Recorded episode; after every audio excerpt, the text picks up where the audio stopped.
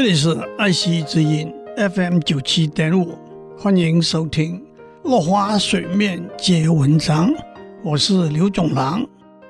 今天我们讲水的旅程——新加坡。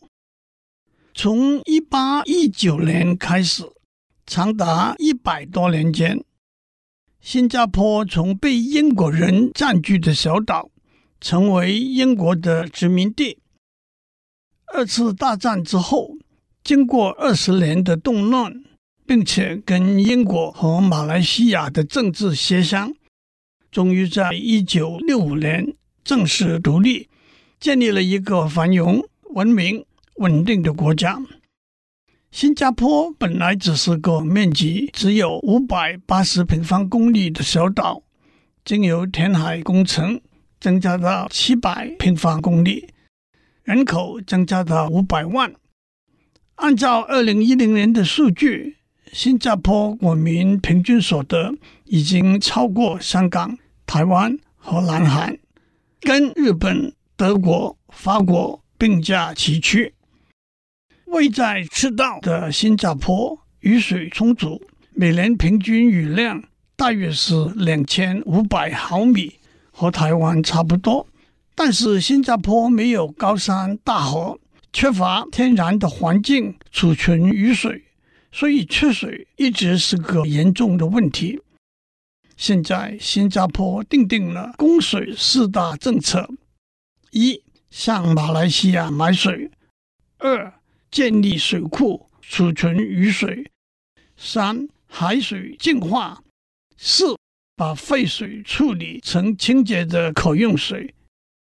让我们一一来细看。长久以来，马来西亚和新加坡有着非常密切的社会和政治关系。政治上的纠纷往往直接影响供水的问题。即使把水的买卖视为纯粹的商业行为，数量、价钱和供需条件都是协商的核心问题。地理上，马来西亚南端的柔佛州。和新加坡仅一水之隔，因此基本的做法是在柔佛州的几条大河抽水，并处理后输送到新加坡，同时也供给柔佛州的居民使用。双方早在一九二七年就已取得协议，由新加坡向柔佛州州政府租地，建立蓄水和处理水的设施。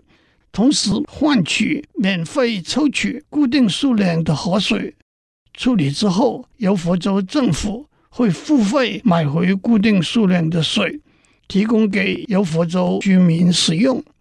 一九六一年的新协议里，新加坡的付费抽取河水，一九六二年再次增加一个新的协议，除了价格和数量的调整之外。特别说明，协议期限延长到二零六一年。一九九九年增加的协议里头则说，由新加坡出资建造一座水坝，并且支付补偿土地损失的费用。这个协议的效期同样是二零六一年，因此对新加坡的用水来说，二零六一年是个大限。目前，新加坡靠马来西亚。供应大约百分之四十的用水，希望到了二零六一年，经由雨水的收集、废水再生和海水淡化的过程，可以不再仰赖马来亚供水。同时，双方政府也在持续商讨未来继续供应新加坡用水一百年的远景。香港和新加坡相似。年雨量也在两千五百毫米左右。由于没有天然水源和足够的蓄水设施，缺水曾经是非常严重的问题。香港水务署自一九五零年起供应处理过的海水作为冲洗厕所之用。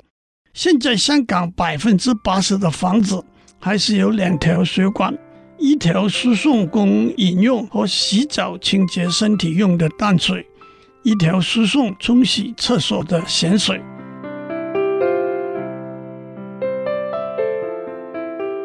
以上内容由台达电子文教基金会赞助播出。